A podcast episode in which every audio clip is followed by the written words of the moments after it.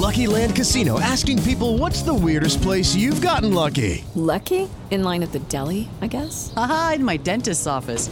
More than once, actually. Do I have to say? Yes, you do. In the car before my kids' PTA meeting. Really? Yes. Excuse me, what's the weirdest place you've gotten lucky? I never win and tell. Well, there you have it. You can get lucky anywhere playing at LuckyLandSlots.com. Play for free right now. Are you feeling lucky? No purchase necessary. Void where prohibited by law. 18 plus. Terms and conditions apply. See website for details.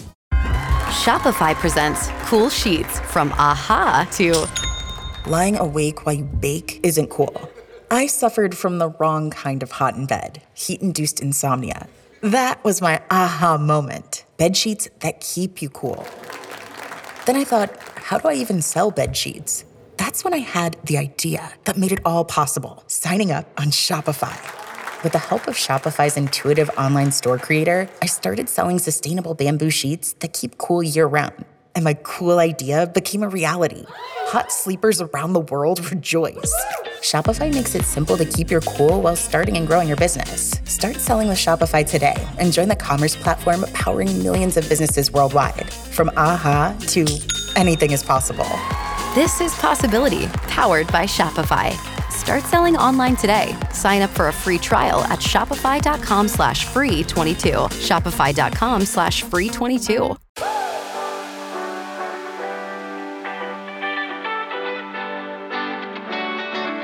And welcome in, everybody, to another episode of the High Low Sports Podcast. We appreciate you all joining us here live on this Wednesday evening, or if you're listening to us later on via YouTube or Twitter or the favorite podcast networks. Any any way you're listening to us, we appreciate you joining us as well too. It's a wonderful time in sports as we just wrapped up Thanksgiving. The bellies are still full and the waistbands are still really close to popping.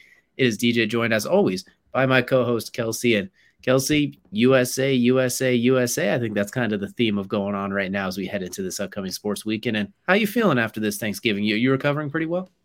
Uh, you know what? Despite the sadness that is Auburn, um, it is a okay because the USA moved on to the, the, the knockout stage of the World Cup. Um, look, it's called soccer, ladies and gentlemen. Believe what you see.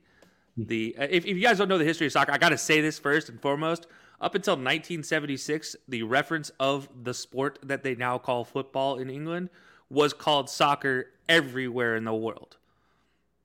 Was not called football, it was called soccer. So, ladies and gentlemen, stop ignoring your roots. You want to talk about history and representing your history? It is soccer, ladies and gentlemen. Let's not get it twisted. Um, and especially now, it is definitely, definitely soccer after that. That was absolutely so much fun. Uh, but yeah, no, this weekend was fun. I mean, honestly, you know, forget the food side of things, just the sports side of things was just absolutely fantastic. You had World Cup. Yes, I did say forget the food side of things. Hold the Man, I had, now you just I buried had my Thanksgiving. I had my Thanksgiving dinner early on in the year, um, so you know I, I- had it two weeks early. You know, we talked about that last episode. I had it two weeks earlier, so you know this Thanksgiving was more like, all right, you got to go cook for yourself. And then I tried to cook on the grill, and the grill didn't work, and so that was disappointing. And then Auburn lost, and that was super disappointing. Actually, I think I was a little bit more disappointed about the grill not working than I was about Auburn losing. I kind of expected it, to be real. But yeah, no, I mean, hey, forget the food. The sports was great. you know, just forget that. Forget the waistband. The waistband was great. This the sports, eh, you know what? It, a little bit of disappointment, but it was a fun weekend overall. And kind of alluded to, it, we're going to go right into uh, the tip off as well to get ourselves underway with some of the sports topics going on around the world today. And Lucky Land Casino asking people what's the weirdest place you've gotten lucky? Lucky? In line at the deli, I guess? Aha, in my dentist's office. More than once, actually. Do I have to say? Yes, you do. In the car before my kids' PTA meeting. Really? Yes. Excuse me, what's the weirdest place you've gotten lucky? I never win and tell. Well, there you have it. You can get lucky anywhere playing at LuckyLandSlots.com. Play for free right now. Are you feeling lucky? No purchase necessary. Void where prohibited by law. 18 plus. Terms and conditions apply. See website for details. Shopify presents cool sheets from AHA to Lying awake while you bake isn't cool. I suffered from the wrong kind of hot in bed, heat induced insomnia. That was my aha moment. Bed sheets that keep you cool. Then I thought, how do I even sell bed sheets? That's when I had the idea that made it all possible signing up on Shopify. With the help of Shopify's intuitive online store creator, I started selling sustainable bamboo sheets that keep cool year round. And my cool idea became a reality. Hot sleepers around the world rejoice. Shopify makes it simple to keep your cool while starting and growing your business. Start selling with Shopify today and join the commerce platform powering millions of businesses worldwide. From aha to anything is possible. This is Possibility, powered by Shopify. Start selling online today. Sign up for a free trial at shopify.com slash free 22. Shopify.com slash free 22. Buy four tires and get up to $200 in savings after rebate at Bell Tire's year end sale. Or get even more in Bell Tire gift cards December 26th through January 7th. Plus, get tires as low as 49 bucks after rebate. Get up to 200 in savings. Or get even more in gift cards December 26th through January 7th. Get up to 200 in savings and choose the lowest tire price period at Bell Tire. 100 years of getting folks safely back on the road fast and affordably. See store or belltire.com for details. Restrictions apply for the tip off, you kind of started us off. We're gonna go right into it. World Cup, the big one. Oh, right, the big one talk about right now is USA advancing past that early, the early stages as well too with a clutch, clutch victory over Iran as well to a one nothing win. That some good, some bad, some ugly, and some pain nonetheless. But the USA is moving on after a pretty eventful early stages. You got a draw, a draw with England. You got a draw early on, and then a win too, like two draws and a W. A very eventful early start for the USA. Yeah, I mean, absolutely crazy. And uh, by the way, I'm glad you pronounced uh, Iran correctly. Um, we didn't need any of their sports reporters giving us any shtick on this one on how to pronounce Iran or Iran or Iran or Iran, Iran, Iran, Eor. Yeah, at this point in time, look, you got enough problems in your country. Don't ask our, our don't ask our team captain about the problems that your country is facing. We don't know. He doesn't know. He's 24 years old. And that's the great thing about the USA. This is the they fielded the absolute youngest team in the World Cup in their final match day against Iran. And guess what? That team got the dub. Christian Pulisic literally laying it all on the line. Laying it all on the line for this one. He put his sacrifice his manhood, his future children for the United States. And was it worth it? Maybe, maybe not if you can't have kids. We don't know. We don't know how bad that actually really that injury was. But I will say that it, as of right now, yeah, it was definitely worth it. It was uh, it was fantastic, and uh, you know, on top of that, you know, there's a better part of this whole conversation. Mexico today got eliminated from the World Cup. Despite now, I will say this Mexico did everything they could to come back. They scored all the goals they needed to. The biggest issue, they let Saudi Arabia score one, but before that, they could not advance past Poland because guess what? They had too many issues with yellow cards. The sixth tiebreaker, or sorry, fifth tiebreaker in the World Cup was actually going to be in play had they not given up the goal to Saudi Arabia. And of course, Mexico wouldn't get it past yellow cards. They get too many yellow cards. We've talked about that all the time in CONCACAF qualifying. So, a very hilarious story there that Mexico doesn't make it. And the USA, in their return to the World Cup, does make it to the knockout stages. Uh, very exciting. Now, the next round, maybe not so much, but that one's very exciting for us. I said that Mexico game felt like I was watching a Cowboys game with all the yellow that's popping in and out all over the place as well. But you mentioned uh, the USA. It was great to get to the knockout stages, but now you got a little bit of a mini juggernaut there in the Netherlands coming up as well too. Not quite like England or France or those teams that Charles Barkley is calling out necessarily, but the Netherlands gonna if we're if we're gonna do betting odds, which we'll talk some betting later as well too. We're probably the Netherlands will probably be the favorite in that one coming out of the gate. You'd say. Let's let's just put it this way: in FIFA FIFA World Cup or World Rankings right now, um, I do believe that the Netherlands is fifth. Oh, uh, let me double check that. Uh, oh, sorry, eighth. Sorry, my apologies. Oh. Eighth. They were one of the few seeded teams going into the World Cup um, and they were that's why they were ranked so highly to, to get there. But yeah, Netherlands absolutely fantastic, um, and wow, uh, di- uh, this is going to be a tough draw. The good thing for the U.S. Not totally top top tier. Like they're not running on on on full gear right now. Netherlands. Um, something is going on with their connecting their midfield to their front line and not able to score enough goals. With that said, they still don't look like they're ready to get beat by a minnow anytime soon. But the good thing is the U.S. is well disciplined, and as has been said by many, a, a coach from other countries at this point in time might be the bo- most tactically disciplined team in the World Cup today, which is shocking to hear any team ever or any coach ever say about the United States. If you ever watch the U.S. play soccer, uh, tactics are not our strong suit, and it's not Greg Berhalter's strong suit either. So I don't know where they're getting this information. But uh, yeah, evidently the U.S. is really tactically sound this year somehow. Uh, I don't know where this magic came from. I don't know if it's the, the barking bear that is Tyler Adams, just you know keeping everybody in, order. I don't know, but it is. Uh, yeah, it's fantastic to hear. So maybe there's an opportunity. The big issue Virgil van Dijk in the back line for Netherlands. Uh, De Jong, Luke De Jong in the middle, kind of pulling the strings for everything. Um, trying to make sure he doesn't get on the ball too often and, and you know devastate us. And then Memphis Depay up front, kind of resurging in his, in his career. Um, yeah, he failed at Man United, left Man United, remembered how to score goals again, and now he's at Barcelona scoring all kinds of goals next to Lewandowski. So, um, yeah, got got to be afraid of. So that back line, Walker Zimmerman, whoever starts back there, is uh, let's just say they have their work cut out for them. It does sound like from straight from the from Polic himself, it looks like he is planning on playing this Saturday, posting from the hospital bed. Great job, guys! I will be ready to go. So that is a positive sign for the USA as well too. So we're putting the nose to the fire here for you on this one. Do they pull? Do they pull it off? Are you, does does USA pull it off? We're put we're putting the we're putting the waistband to the fire. Oh yeah, I forgot one. Uh, thank you, um, Andrew, in the chat. Uh, Cody Gakpo, um, who mm. is the breakout potential breakout player of the year this year, uh, as far as the World Cup goes. Um, we always see one every year. Uh, do the do, do the USA pull it out? Oh, if you were placing a dollar and fifty five cents on this one, would you do it? If I place a dollar fifty five cents, I have a chance to win fifty. I mean, at this mm. point in time, I might actually do that. Uh, but yeah, no, look, I, I mean, realistically, if you told me I had twenty dollars and that's what I, I, I can only place it on this game, and I have to place it on one to get my money uh, to, to get my money's worth. I'm gonna say Netherlands because top to bottom, they're a terrifying team. With that said, Virgil does he's not the same Virgil that was three years ago, the world's best defender, potential golden ball winner defender, which is shocking because no defender ever wins the golden ball. But he had the opportunity to um, end up a finalist, and he's not that same player. He's a little bit slower coming off the, the, the injury. So I think there's opportunities for the U.S. And you can't end the game in the draw in, so in the knockout stages. You're refusing to say yes guarantee or no guarantee. You're refusing to go. I all- cannot give a guarantee on either side, and this is it hurts me because I there is some freakish nature to the U.S. And let me okay, let's put, let me say this: if Gio Reyna gets 45 minutes plus in this game, along with Pulisic, Weston McKennie, Tyler Adams, and Timothy Weah, if those guys can all play together for 45 plus minutes, the USA has a plus 50% chance of advancing. Which honestly, I think if you would have told us that before even that these early stages started, anyone would have taken that as well too. When you consider the last two World Cups, quote unquote, if for the US. Now you're saying there is a chance against the Netherlands, and not like a not a puncher's chance, but a realistic chance. I think you'll take yeah. that. I think most people will take that.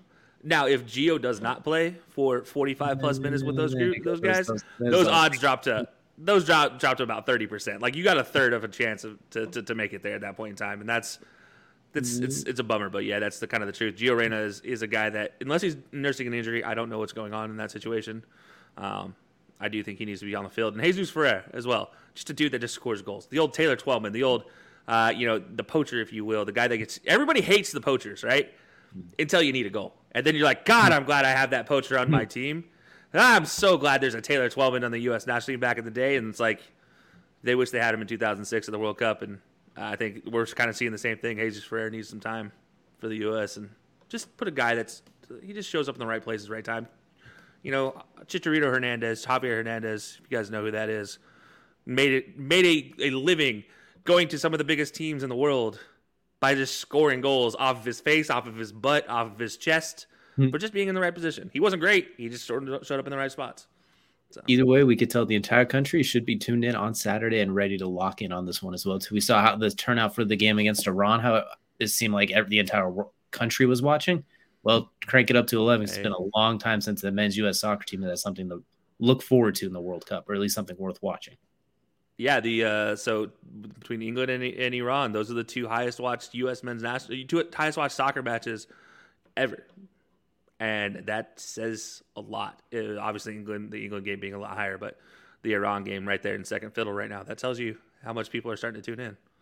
And a combined one goal score between the two of those games as well, too. Which you know what that might be why we saw the numbers change just a little bit. you know how anxious Americans can get when it comes to these sports as well, too. It's high action all the time. But oh, don't talk to those SEC fans about that.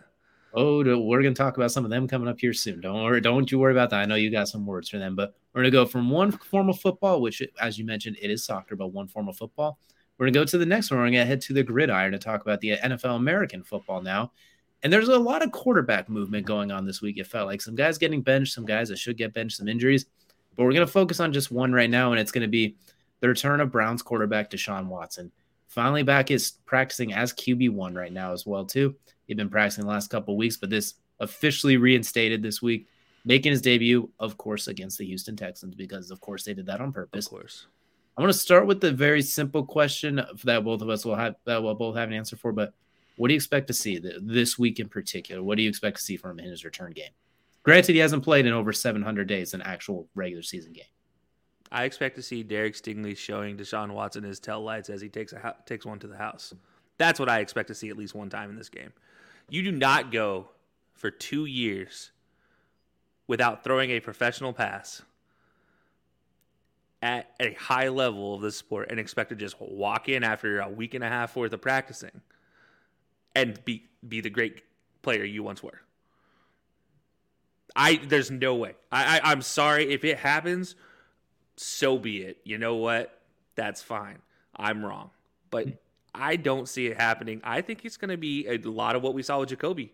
I think we might even see early season Jacoby, like first two weeks of the season Jacoby. Maybe maybe we'll say week three, four, Jacoby, where yeah he showed flashes, but you're not getting a whole lot. You're going to get a guy that's going to be literally seeing ghosts because he's like, I don't want to take a hit. I don't want to take a hit. That offensive line isn't great right now, not in pass blocking. So it's not going to change a whole lot, I don't think, um, for Deshaun, uh, for the Browns in general, whether Deshaun's in there or not. Um, I just don't think I don't think he's ready yet. I don't think it takes time to, to get to that level again, and and you don't just take time off and don't even see a practice field, so you don't even get practice reps for ten of these weeks. Yeah, there's there's a lot there to unpack, but I, I will just keep it simple. Just no, I don't, I don't, I don't, I won't expect a whole lot more different from Jacoby to Deshaun this week. I think expectations are way too high. But you think the Browns will still win? It sounds like, or still thinking. I mean, look, you you, you could roll out me out there at quarterback, and we're mm. gonna beat we're gonna beat the Texans because I got a very simple job: hand the ball off to Nick Chubb, Kareem Hunt, and whoever else shows up at red running back, Jerome Ford. Take your pick. One of these guys is gonna break off a forty yarder at any point in time because they're impossible to tackle. Um, so yeah, I think they still win. I just don't think it's going to be like a forty to ten beat down like people were expecting. So I'll say I think it's going to be like a thirty to ten beat down, but that is as you mentioned because the Texans don't stop the run very well. We saw it a lot in that Eagles game as you can run on them a lot. So I agree with you in that. I don't think we're going to see 2020 Deshaun roll right out and throw for 404 tuds. I don't think he's going to roll out and do that. I think he's going to get three tuds all from like in the red zone area because they're going to run right down the field, play action, flip, flip it to Njoku, flip it to the corner to Amari Cooper where they're wide open because the defense sells out on Nick Chubb and Kareem Hunt in a condensed field. Or Deshaun rolls out, defense comes down. You know, small things like that. I don't think he's going to light it up because we do look at his career. Obviously, last time we saw him, he was elite 2020, led the league in passing yards, top two or three in completion percentage at about 70%. He was incredible. That's the outlier, though. Let's not forget his few years before that, he was really good, obviously, but not that. Like that, we don't know if that was just an that's an outlier. So we can't base everything on that, even though it was the last time we saw him. That being said, it's the Texans. Lovie Smith is a really good defensive mind. There's only so much he can do when you have a very limited amount of talent to work with right now. I they I think he I think his goal will be to kind of do that. Like let's try and stop the run and make it make Deshaun be as he hasn't been around for so long. But at the same time, Kevin Stefanski's going to know better than that. He's like, look, they can't stop yeah. the run. We're not going to put Deshaun in a position to look bad. I guess they, uh, Kevin Stefanski's not let that happen. You have Nick Chubb. He's going to get you 120 and a touchdown. Kareem Hunt will steal a touchdown from him in the red zone. Or maybe not a touchdown, but he'll steal some carries too. Like they're he might steal a touchdown from he, in the red zone. He just might actually. And I think that defense is going to get after it. I mean, I don't even know who their quarterback is this week, is because it's not Davis Mills. It's the guy that they. No. Bet, I can't like. Um, if nothing else, they're going to get so many opportunities. It's not going to matter because I don't think that offense is moving the ball at all. It's going to look worse than the Bears versus the Browns did last year when it was like negative four net passing yards. So Kyle Allen. There, there we go. That's who it was. So I rest my case. I think it's going to. It'll still probably be thirty-five to ten. I think Deshaun will look fine. I don't think he'll look like MVP Deshaun Watson, like every like some people think he will be right away, but I don't think he's going to look heinously bad either at the same time. Like it's still going to be I mean, a comfortable win. I, I'd imagine. Yeah, I think the biggest thing he's going to face is that decision making situation. Like, I think he's going to think a receiver's open. And this is why I say Derek Stingley's going to show him the tail lights on a pick six. Is I think he's going to bait him, especially in a guy like Amari who loves to hit those hitch routes right at the right, right just beyond the sticks, 11, 12, 13 yard that hitch area. He loves to hit those hitch routes around there. And if Deshaun is off by a, a millisecond or even an inch, that's getting housed by Derek Stingley. I'm sorry, that's like there's no there's no other like because there's nobody that's going to be between them unless they put a, put a running back in the flats. There's nobody that that could stop Derek Stingley at that point in time because Deshaun's not about to chase him down. That's we saw what happened the last time a Browns quarterback tried to tackle somebody in the open field when we dealt with the, this is the aftermath of that. Hmm. So I think like this is just yeah. I think Deshaun's like he's gonna have to deal with the decision making issues like the rust on that. But again, like let's be real about this Browns team. Between Myles Garrett on defense, Jadeveon Clowney, that secondary. Do you can, can we honestly say Kyle Allen can throw for you know 200 yards. I'll, I'll give you. I'm just gonna say 200. Like let's. I don't even want to say like 100 because I really wanted to say like 100 yards, but I think he can at least get that. But like 200, I don't think so. If the Texans are gonna, I'm not even gonna say win this game, but keep it close, it's gonna be because Dameon Pierce gets you a buck 60 and is controlling the game. Because the Brown, we talked about the Texans run defense. The Browns run defense is nothing to, nothing too shiny either. They got talents all over the place. Sometimes Although it Jadeveon's finally healthy. that too. And he played probably his best game of the year last week against uh, Tom Brady as well. We saw what those corners can do. Their problem is they have three boundary corners, but no slot corners. And you can't play three guys on the boundary. So I think that's where they've been shaky. But there's a lot to look forward to with that one. I'm really curious to see what his return looks like. And we're not even going to get into like all the off the field issues. That's a whole nother episode in itself. Basically, We're, not gonna. Yeah, we're not gonna talk about that. there's a whole Uh, lot going or- on or the- surrounding that one. Centering on just on the field though is curious to see how what it's going to be like with that game speed, like you mentioned as well. To like, Yeah. no one's doubting the talent. We see it all the time. He can throw laser beams in practice all day long. What can he do in this game situation with so much time off?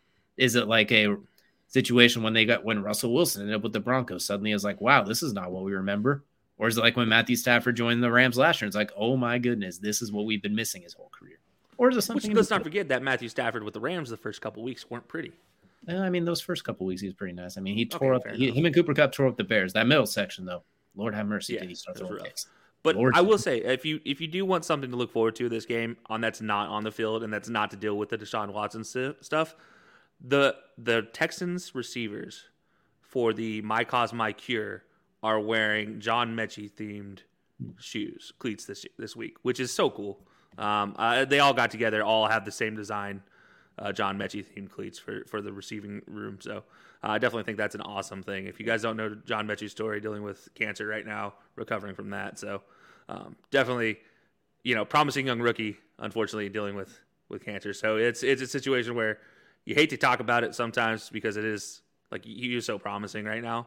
Um, and hell, you- don't know. Maybe he comes back and he's he's great. Um, we don't know how, what's going to happen, but obviously dealing with a life threatening issue, and, and his teammates, despite him not being there, are still supporting him. You know.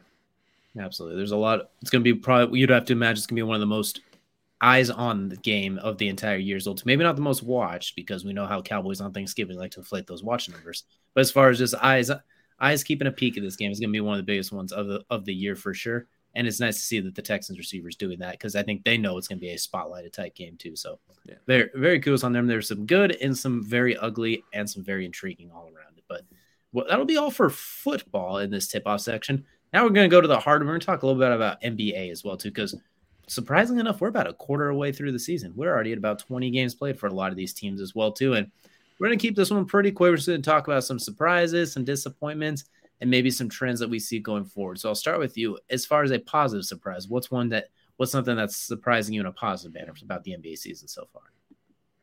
Um, I'm gonna be a homer right now, and I'm gonna say the Kings. Hmm. Shocking right now, ten and nine. I, I'm I am so in, in in shock right now that they're top half of the Western Conference. Um, you know, three games behind the Clippers right now for that fifth seed. I, look, I, I don't know what else to say. Like I'm shocked. I'm just I'm flabbergasted at this point in time. Um, and that and then I, the other one I'll also add in is uh, Luka Doncic, absolutely dominating points per game right now. Um, I kind of expected him to have a great season, but like this is getting a little bit. He's getting a little crazy right now on Hmm. everybody. Yeah, absolutely. And he's you can tell he's if he just has a little bit of help, just a, if some of those guys could just step up around and be a little more consistent, I think they could be dangerous as well too. I think the that way his numbers will kind of match the record a little bit. For me, what I'm looking at surprises, I'm going to stay in the West and I'm going to go kind of not too dissimilar. I'm looking at the New Orleans Pelicans. We both kind of hmm. talked about if they stay healthy, they could be a pretty good team. We we like them a lot. Brandon Ingram, Zion, CJ McCollum, like there are some really nice pieces there. They're casually just sitting at number three in the West at 12 and 8.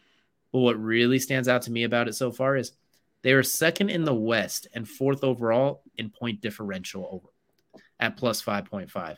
The teams that are better than them, the Boston Celtics, who are absolutely killing people right now and have not won nine of their last 10. The Cleveland Cavaliers, who basically started nine and 10, it felt nine out of 10, it felt like, and came out of the gate out of the gates like Ghostbusters before coming back down to earth a little bit. And the Suns, who, well, over the last four years, we know the story of the Suns right now. Like, this is what they do. They absolutely beat the brakes off people, especially early in the season. So to see this, the Pelicans in that conversation is very, very positively surprising me. And it's good for health reasons, seeing Zion and Brandon Ingram and all them being consistently healthy. So maybe, uh, maybe the Pelicans do finally like take that extra leap we've been kind of looking forward to. All those young players, most of which they got from the Lakers, because the Lakers are the Lakers, and now they're in a position to potentially take a next big step, almost not gonna say like the Warriors did a, a, about half a decade ago when they just kind of burst onto the scene, but kind of a team that's slowly working their way up. So I, I do like to see what the Pelicans are doing. We'll see if they can keep it going though, because it is a very long season ahead. We still we're only a quarter of the way through. So next next we'll go and take a look at some disappointments. And for me, I feel like there's been quite a few disappointments early on right now, just from what I hoped for, what I start? and what I and what actually happened. So I'll go and let you get first dibs on this one. What's which uh, disappointment do you want to put under onto the hot seat first?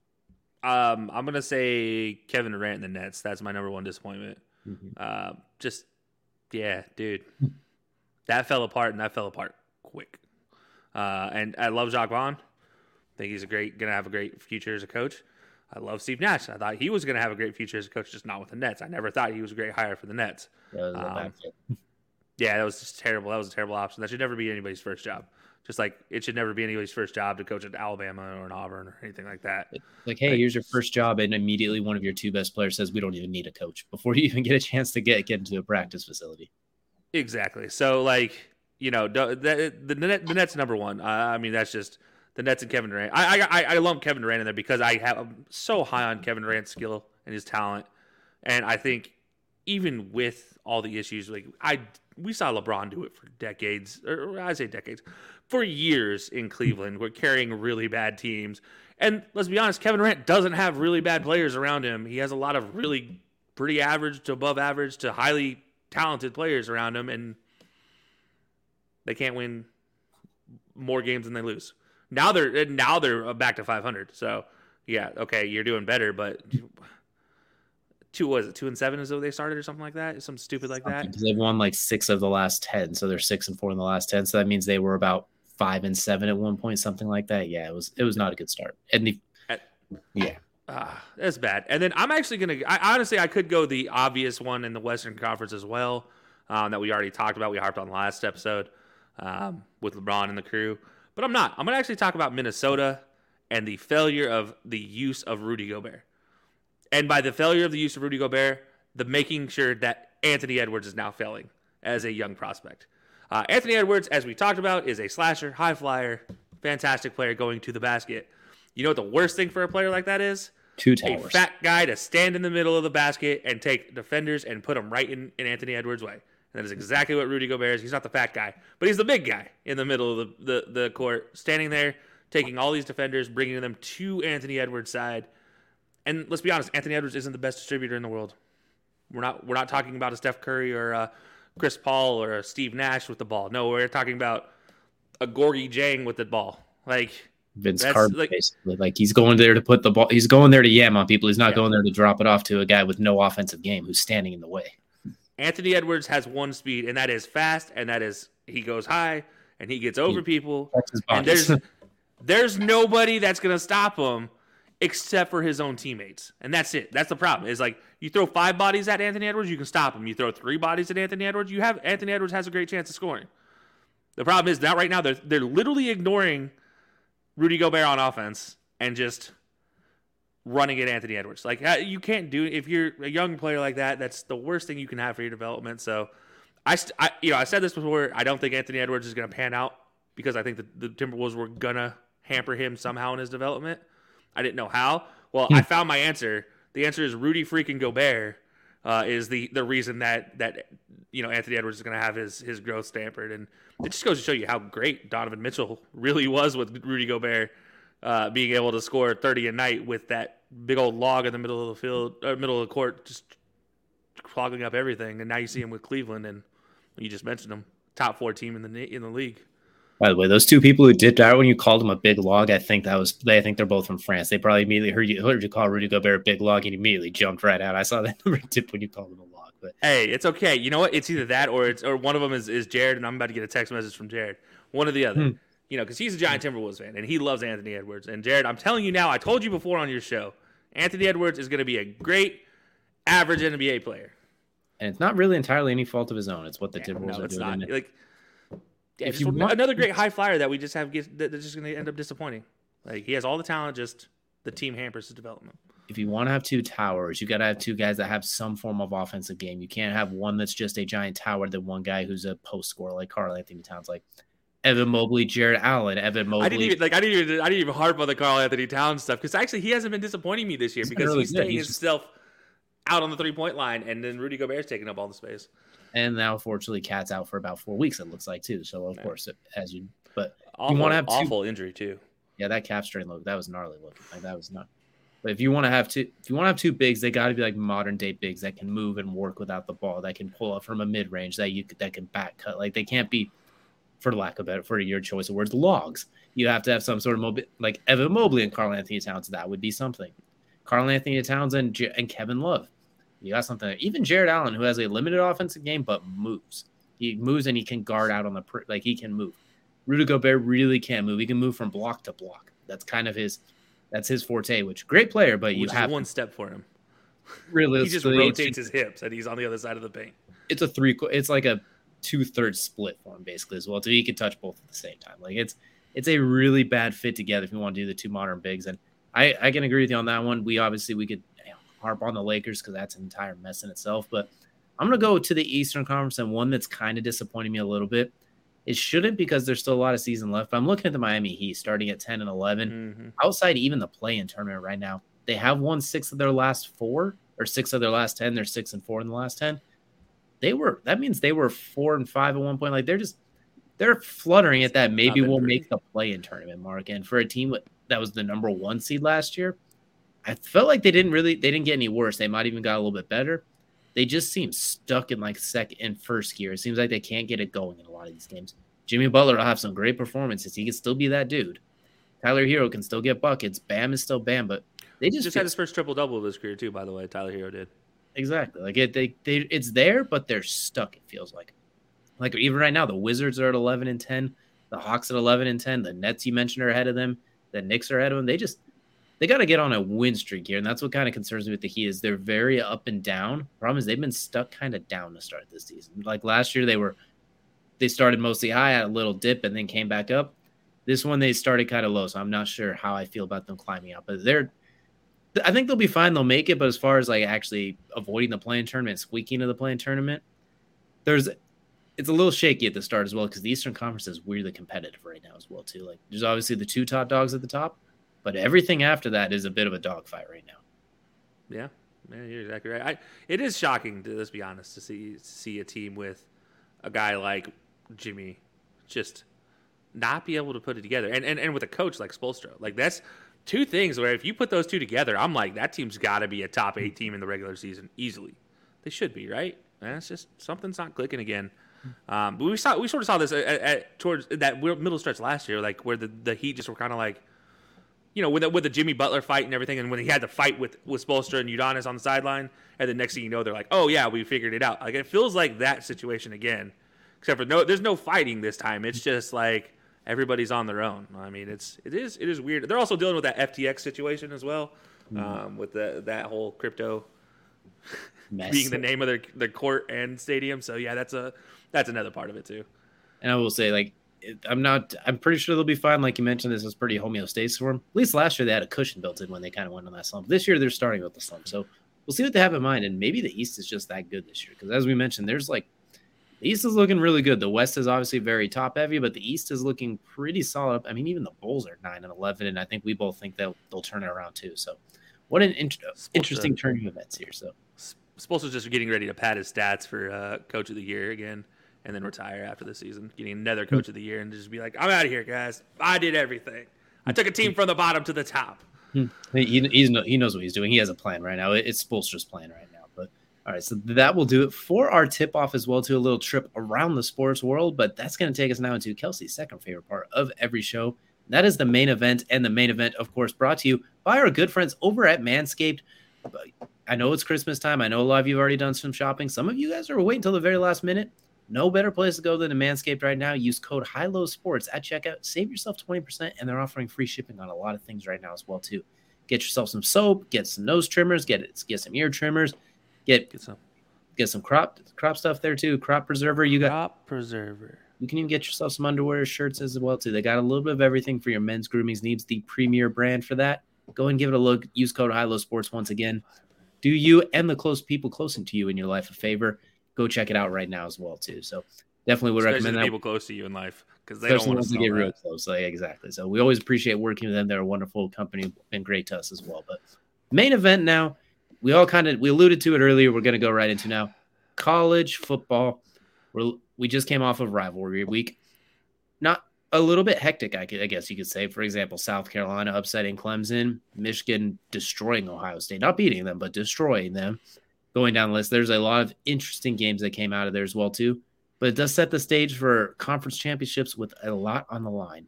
We're looking at the college football playoff right now. Georgia number one, Michigan now up to number two, TCU at three, USC at four. Those are your four teams in. Ohio State and Alabama sitting at five and six, right on the cusp of. So we're gonna start. We're gonna get the worst part of this out of the way. Do you see a scenario in which the committee finagles both Alabama and Ohio State? I'm gonna say yes if one of the teams falters. I don't think if any if any if all the teams win and they cover their their their spreads, which by the way, the spreads for these games are like two and a half points, with the exception of Georgia, who I'm not worried about at number one. If they lose to LSU, they're still going to be in the top four. Nobody's bumping them out. Um, that's the only exception, though. I think if any of the other three teams falter, I do think because let's be honest, if Michigan loses to Purdue, They're gonna kick Michigan out of there. gone. Like out of the, out the door big blue is to be blue and purple as they are getting bounced down the sidewalk away from the college football playoff. Like it's it's not to be a pretty situation and ohio state would walk right into that position. I do think though between the two if i had to choose one that i think is more likely to get in i do think ohio state has a better case. But again it's it really is going to be if one of these teams falters or one of these teams is like like I, I hate to say it, but if TCU has to hit another walk-off win against Kansas State, despite how good Kansas State has been this season, let's not forget they, this team has been very good. Deuce Vaughn is a fantastic running back. Um, if they have to hit a walk-off kick again, I and and let's say USC walks the dog on Utah, I do think that's a situation where TCU might slip just enough, just enough that they could be like, "You're not better than Ohio State." Here you go, CJ Stroud. You're not leaving Ohio State yet. Hmm. Which I hate. I, I do hate this. There should be no reason that, first of all, Tennessee is not above Bama. I don't care what anybody says. I don't care that now their quarterback's not healthy. We don't talk about nows. We talk about who they played and what happened in those games. And in like opponents and in head to head, Tennessee beat Bama and beat the like opponent that beat Bama, which is LSU, by the way, case anybody's wondering who that team is. beat them too, if I'm not mistaken. Yeah, comfortably, 21 points. Uh, in Period. Death Valley, by the way, in Death Valley. Um, so there should be no reason even Alabama has a sniff at this, but for some reason, again, Alabama Invitational. Uh, Ohio State, I do understand being at the five seed. I'm not. I'm not surprised with Ohio State being at the five seed. I'll be honest. I think this is fine.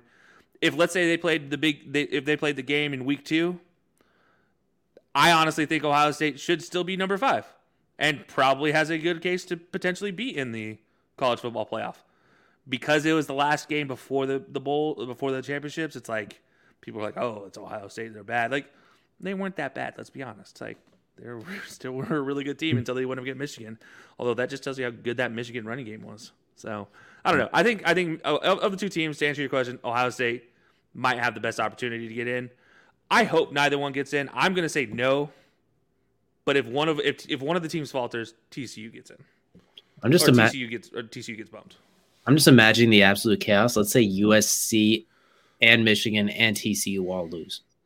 Then what the heck is going to happen at that point? So I think Michigan will still stay because they'll have the they'll still get their chance to get Alabama and Ohio State in there. they won't feel the need to kick out Michigan if that makes sense. So I think somehow they'll do something like that where Ohio State will be a higher seed than Michigan too. Even though I'd say, yeah, I'd say they'd slip Michigan to four, Ohio slide State Ohio State two, to probably. two, Bama. No, I they'd say Michigan to three, Ohio State to two, Bama to four. They'd think force would, match us with the game right away. which would which would kill me because you still have TCU at twelve and one with a better record than Bama. I still think deserves that opportunity, which might happen. Might be Ohio State's the only one that jumps in, but they would they would literally jump to too. They would be like, oh well, we were off, so we get to jump over, over everybody else. Exactly. They'll they'll find some way to mucky mucky up the waters as well too. What I think would be interesting, let's say LSU pulls the upset on Georgia.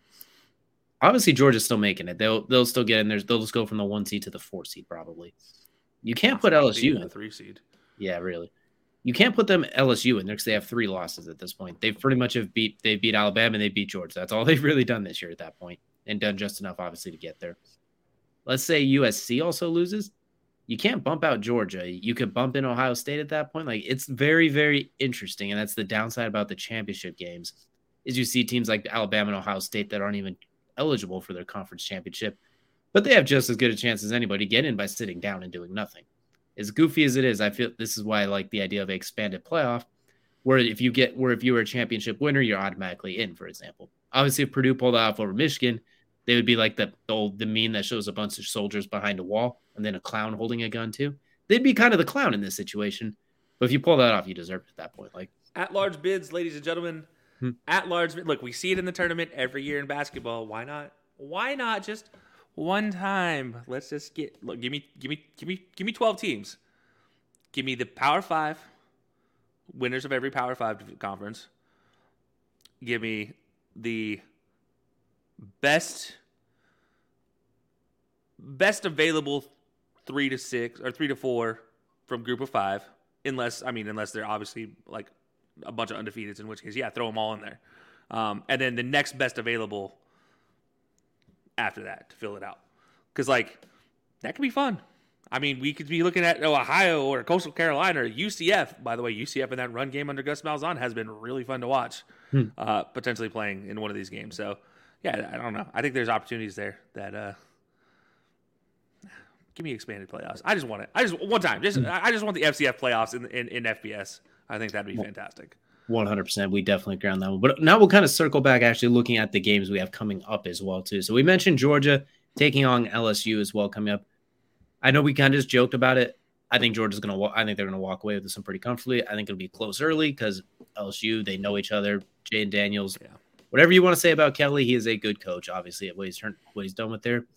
But I do think Georgia's going to eventually walk away in the second half. I think they'll pull away and it'll be like a 35 to 20, something along those lines. This is what, kind of what I envision going on. Probably, Pro- honestly, probably pretty. close. Because I think we're pretty much on the same page. it's it's not going to be pretty. I think um, LSU does have an opportunity to, to score a couple times, and the only reason they they're going to is because their their deep ball, especially deep ball at the sidelines, is actually really good, and that's one of the weaknesses for this Georgia team is for some reason they go into a cover two shell and they forget the sidelines exist, and they're just like, wait, what?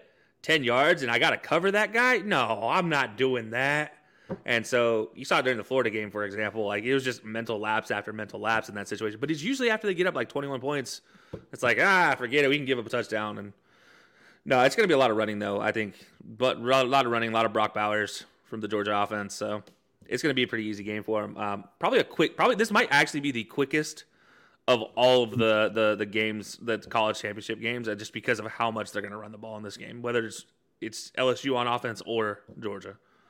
I think it's interesting to point out there's how they sometimes their secondary has like little lapses where they just kind of leave spots open, which is weird when you look at their secondary when you have a future top 10 pick at corner in Kelee Ringo and a bunch of other probably probable draft picks there as well too. They actually reloaded that secondary way better than I thought they could coming off of There's last like year.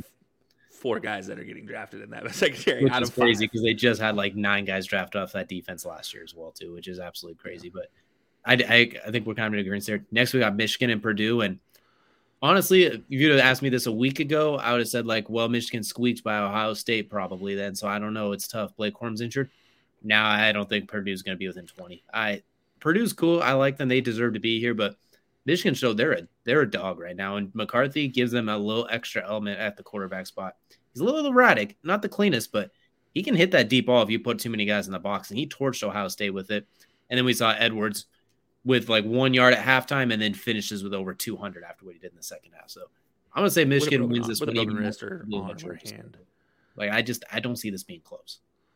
No, this is I don't this say one wash, sucks to talk about because like I I want to call it a wash, but at the same time I have this inkling in the back of my head that Purdue's going to do something stupid Hmm. and just mess up all of this and and just ruin Michigan's night because that's how the Big Ten does things. That is actually what Purdue likes to do. I mean, against Iowa, against Ohio State, they always like to beat the number two Big Ten team. And so, you know what? Maybe Michigan should be number three instead. like Purdue Purdue versus number two teams in the Big Ten, I feel like should be its own like category in the world of just random know how because they have have they beaten seven top ti top uh, number two teams in in their history. Something stupid like that. Like when they face top top ten teams if they're ranked two or four it's like they beat them fifty percent of the time. Something stupid like that. And that's just like I don't I don't get why Purdue's good like that but I, they are. But I I honestly don't think they that Michigan can mess this up. I, I'm literally saying that, and I'm seeing the flashback of my head, like when they always show the flashbacks of the talking heads, like, yeah, Michigan can't mess this up, and then they show the scoreboard of like 21 to three, and Michigan's losing, and you're just like, I don't want to be that guy, that talking head, but I really feel like that's the, the, the situation we're in here. It's a trap game. If there's a trap game in, in, in championship week, this is the trap game of all trap games. Um, but yeah, I'm just saying Michigan wins. I, I'm not going to say comfortably because I don't want to be that guy that gets the flashback on him uh, on himself. But yeah, I'm going to say Michigan wins this one over Purdue. Freeze, freezing cold takes, just making that that in your head right now as well, too. Just making that Twitter post of freezing cold takes right now. But I think we're in Oh, man, 100. percent Like I already, I'm already putting it up on the poster. Like, yeah, It's it's already ready to go. Next we got of five. TC. Next we got TCU going against Kansas State as well in that Big 12 championship game as well. And you mentioned Kansas State is really really good, and TCU is really good. But TCU doesn't really blow people out too often. A lot of the games are a little bit closer. They do have some ass whoopings in there, but most of them are a little bit more competitive close. This is the one that I feel like lends a good chance for an upset. I don't think it will happen. I'm still going to say TCU pulls off. I think Duggan and Quentin Johnston, I think that they're just a dynamic duo right now. I mean, Johnston's probably going to be a top 10 pick in the NFL draft, maybe top 20, just his height, weight, speed, freakish. Duggan, obviously, he probably should be in the Heisman Trophy candidate like conversation, just not quite flashy enough, I guess, but he's been absolutely outstanding. So I'm going to say TCU. I'm going to say it's a little sketchy there for maybe a quarter and a half, and then they start to slowly walk away and then slowly win it. But I think 28 21, something like that as well. So I think this is a pretty good and competitive game. I yeah, I'm with you. I think I think there's a lot in this game that that could surprise some people. Um, you know, earlier this season they played TCU won 38-28. Uh, that's with Kendre Miller rushing for 153 yards and two touchdowns on 29 carries. Uh, Max Duggan that in that game threw for three touchdowns as well. But here's the thing: is is Deuce Vaughn wasn't on wasn't on his game. Deuce Vaughn is just an absolute menace right now. And there's a sneaky part about this is K State is getting Adrian Martinez back. We all remember Adrian Martinez from Nebraska. And they're talking about using him in specialized packages that they might surprise somebody, might surprise TCU on some play, some plays. And let's not forget Kendre Miller is coming off the injury. I don't know how much he's going to actually play, how much he's going to be useful. Um, that's a big part of TCU's offense is that run game right up the middle to set up Max Duggan to do whatever he wants to do. So I am a little worried about TCU in this game. I cannot lie about it. I I'm, I cannot joke. I cannot kid. I- I'm worried about TCU in this game because I don't want them to lose because I don't want to see Ohio State in this. Um, and, and I love Deuce Vaughn. I love the way he's able to run. I, you know what? I'm gonna say. I'm gonna say Kansas State gets an upset here. I think Kansas State upsets TCU in this in this one. And I might again, I might be wrong. This might be my moment, like freezing cold takes, and they get walked. The dog walked on them. But in my opinion, I think Kansas State has an opportunity here with Deuce Vaughn and their offense and, and the way their defense plays. Like, let's not forget this. Kansas State is built on walk-ons. If any doesn't even nobody does the history, like it's like fifty percent of their players are walk-ons at one point in time. So I don't know what it is. Kansas State just does it. They do it differently. You got to be built differently to play in Manhattan, Kansas. That place is cold during the winters. Um, so yeah, like they're playing in a dome. You get to watch them run on a track. So yeah, I'm gonna say K State gets a gets an upset in this one. As much as I love Max Duggan and this entire TCU team, uh, I'm just yeah, I'm gonna say K State gets it. Battle of the Purple People Eaters. That's what it is. It's the Battle of the Purple People Eaters. Considering how close they were losing, I think it was Baylor a couple of weeks ago too, where they had the walk off field goal as time expired. Like they've Oh, not a beautiful play, by the way. beautiful, but they're they're itching for they're it feels like they've just been itching to slip up a little bit. And then the last one, which I think a lot of people are looking at as a potential upset, USC taking on Utah. I think part of the reason they're looking at is I think a lot of people still aren't quite sold on USC because of the way they play.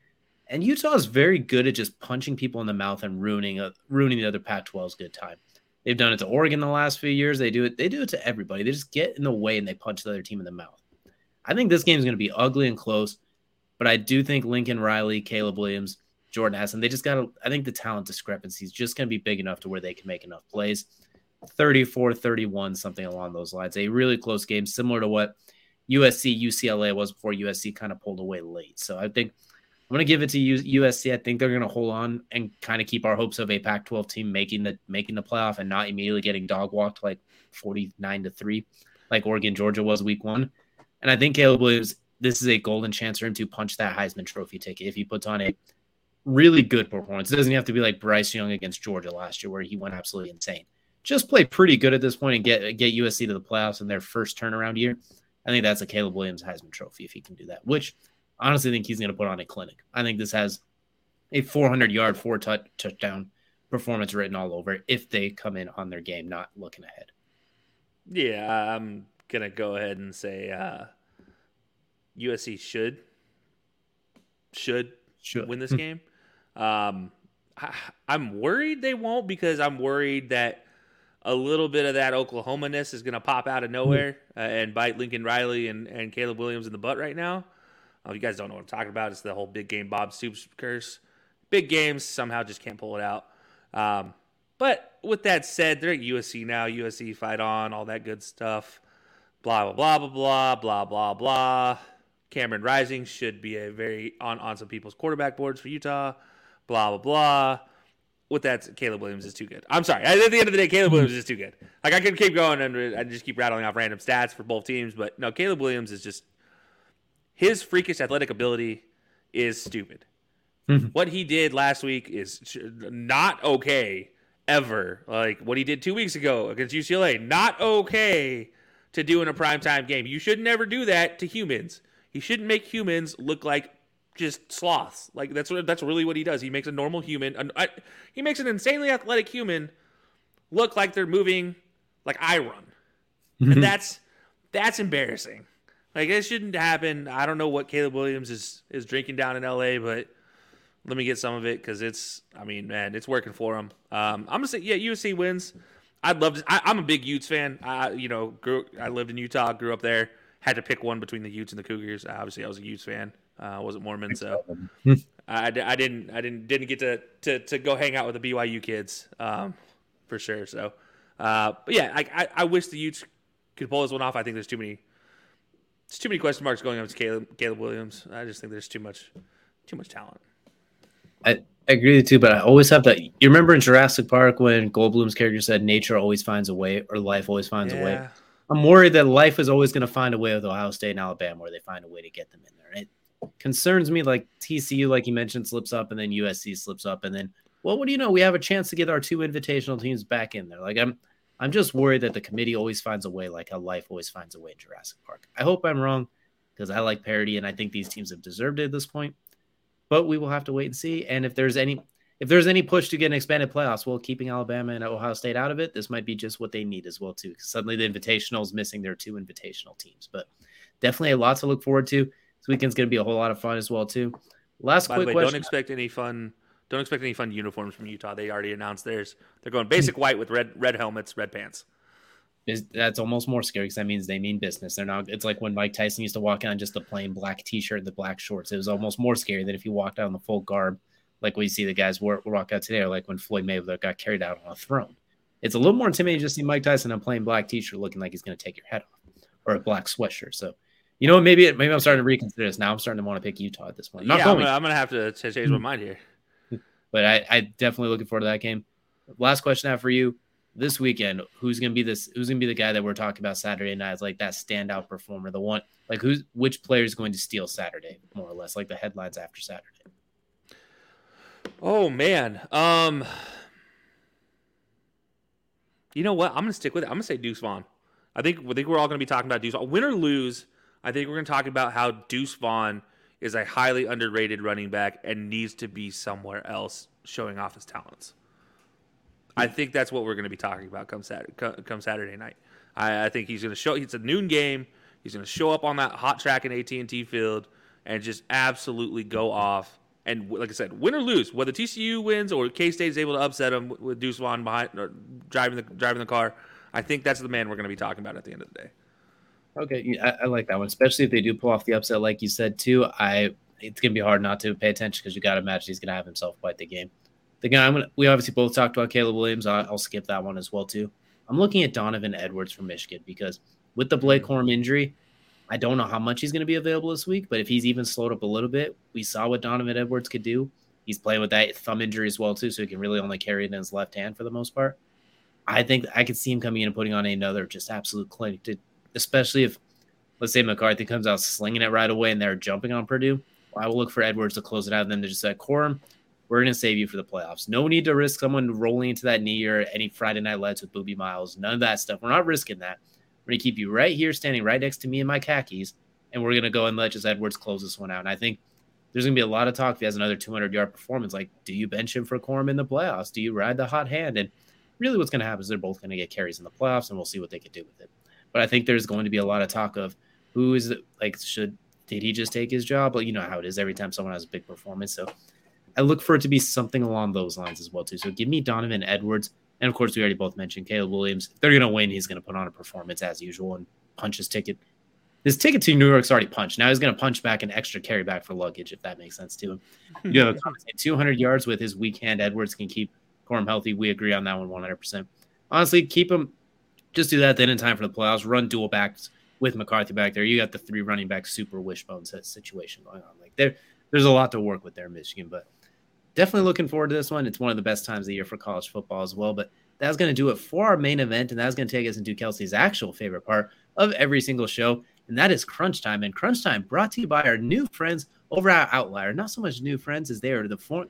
They're the same people who started and developed Colorcast as well too. And if you've been around with us for a while, you know you know what Colorcast is like. We've been around. We've been doing working with them for a while. Outlier, a new sports betting app, and the tagline says it best for those of you who are watching the stream Bet smarter, not harder. Outlier gives you pretty much all the bets across major betting sports books, FanDuel, Caesars, DraftKings, all that gives you all the odds through there, as well as the chance to see some trends as well. And for those of you who are watching us on the stream, on the stream, or watching us maybe the next day or in the future, you're in for a treat. So we're gonna actually give you a little preview here of what it looks like here. We're gonna, and for those of you listening to us on the audio version, we appreciate you very much. We're sorry you don't get to join us, but go sign, click the link in our bio outlier.bet backslash high low sports. Try it out for yourself. 14 day free trial. Click on our link, helps us out. You get to try it as well too. But for those of you on the stream, take a look here. Right now we're looking at the Thursday, the games coming up this this weekend in the NFL. You'll notice here we got the spreads. We, we got the spreads, excuse me, the money line, the overs, the unders. And you know what, Kelsey? I'm going to let you go and take it away. We're looking at these little green and red bars. And I know these are something that you really like as well, too. So I'll let oh. you describe, to, describe those green bars. I know when you first saw this, I there's the happiest I've seen you lose like a kid underneath a Christmas tree. So you always wonder when you're making a bet, right? Like, man, you know, Detroit, they've been close in every game, right? But how close have they really been? Well, look at, uh, at a, in a game over 51 and a half combined points. Look how many times they have actually accomplished that opportunity, scoring over 51 and a half points. They've done it five, or what is that? Yeah, five, yes. six out of 10 times.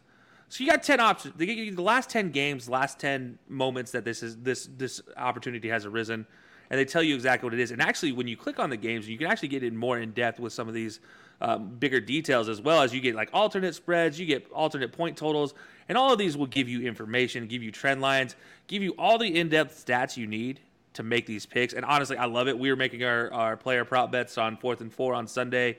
I was able to see when Nick Chubb was last able to score two touchdowns. Unfortunately, he didn't score two touchdowns, but the trend line said that if he was going to have a game where he scored that, that those two touchdowns, it would have been this weekend.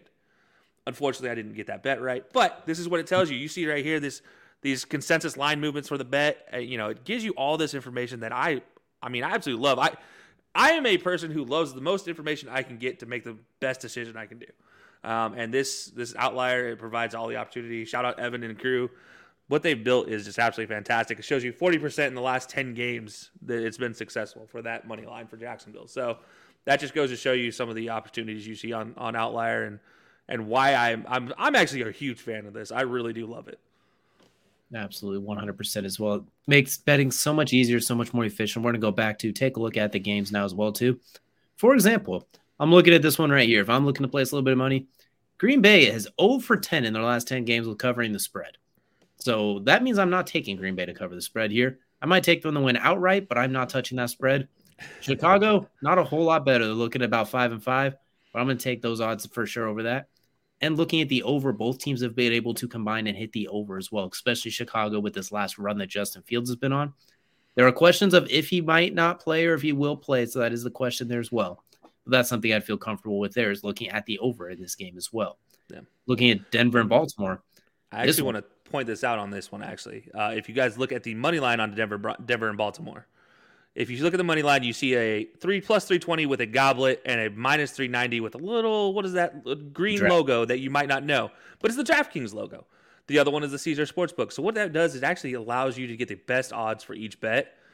So if you want to, one of the companies has a better odds in, in one of the situations, that's the company that they're going to suggest you make that bet with. All you got to do is click on it, and you can actually make that bet directly from the app by clicking that little ticket in the top right, and it'll go directly to the account you have set up right there from the My Picks, and it's all all four of the major sports books. So you have DraftKings, FanDuel, Caesars, as well as BetMGM. Uh, I think they're still working on getting Bally Sports, if I'm not mistaken. So you can see it right there. I mean, look, add the bet to bet slip. Um, and this is one thing that we're going to start getting involved in. We're actually going to share some of our uh, some of DJ's best bets down the road, and you'll see some more social media posts as well about some of the daily stuff we get involved in.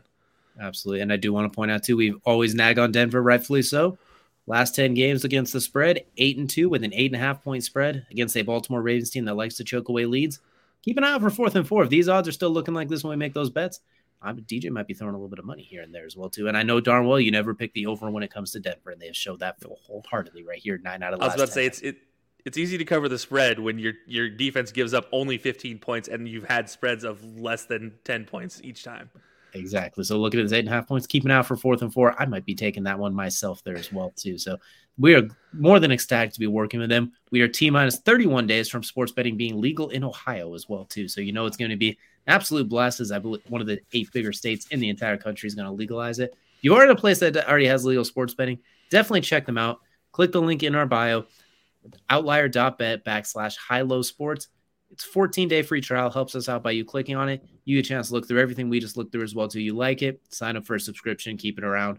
It, you'll win back a lot more than you pay for it as well too. It's and make, oh go ahead. No, I say it makes betting much easier and it takes a little bit of stress off you and potentially puts some more money in your pocket. Absolutely. And on the point of money, guys, do not bet more than you can afford. Set a limit. If you go over the limit, stop. If you need help, there are contact lines. Search it up on Google. It, get the help if you if you need it, guys. Uh, let's be very clear about that. We we are very strong proponents of mental health, and this and this is one of those situations as well. It is something that can lead you down that path. So, guys, be careful with betting. That's why we suggest the Outlier app. It allows you to bet smarter, not harder, not more money. It's going to bet smarter, allow you to win a little bit more bet responsibly as well too. But that will do it for us here today on the High Low Sports Podcast. We appreciate you all joining us. Those of you stuck stuck with us through all the way to the end, we appreciate you as much as well. Any of you listening to on your future po- on any of your favorite podcast apps, thank you for joining us. Check out the stream if you want to see what Outlier looks like as well too. You see that on our YouTube page or on our Twitter page as well too. Go check those out. Or honestly, just go ahead and click the link in our bio, sign up and try it out for yourself as well too. Highly recommended as well. Doesn't cost you a thing if you just want to sign up to take a look at as well too. It's easier to sign up for that than it is to sign up for Facebook. So we appreciate you all joining us, and we will see you all again next week.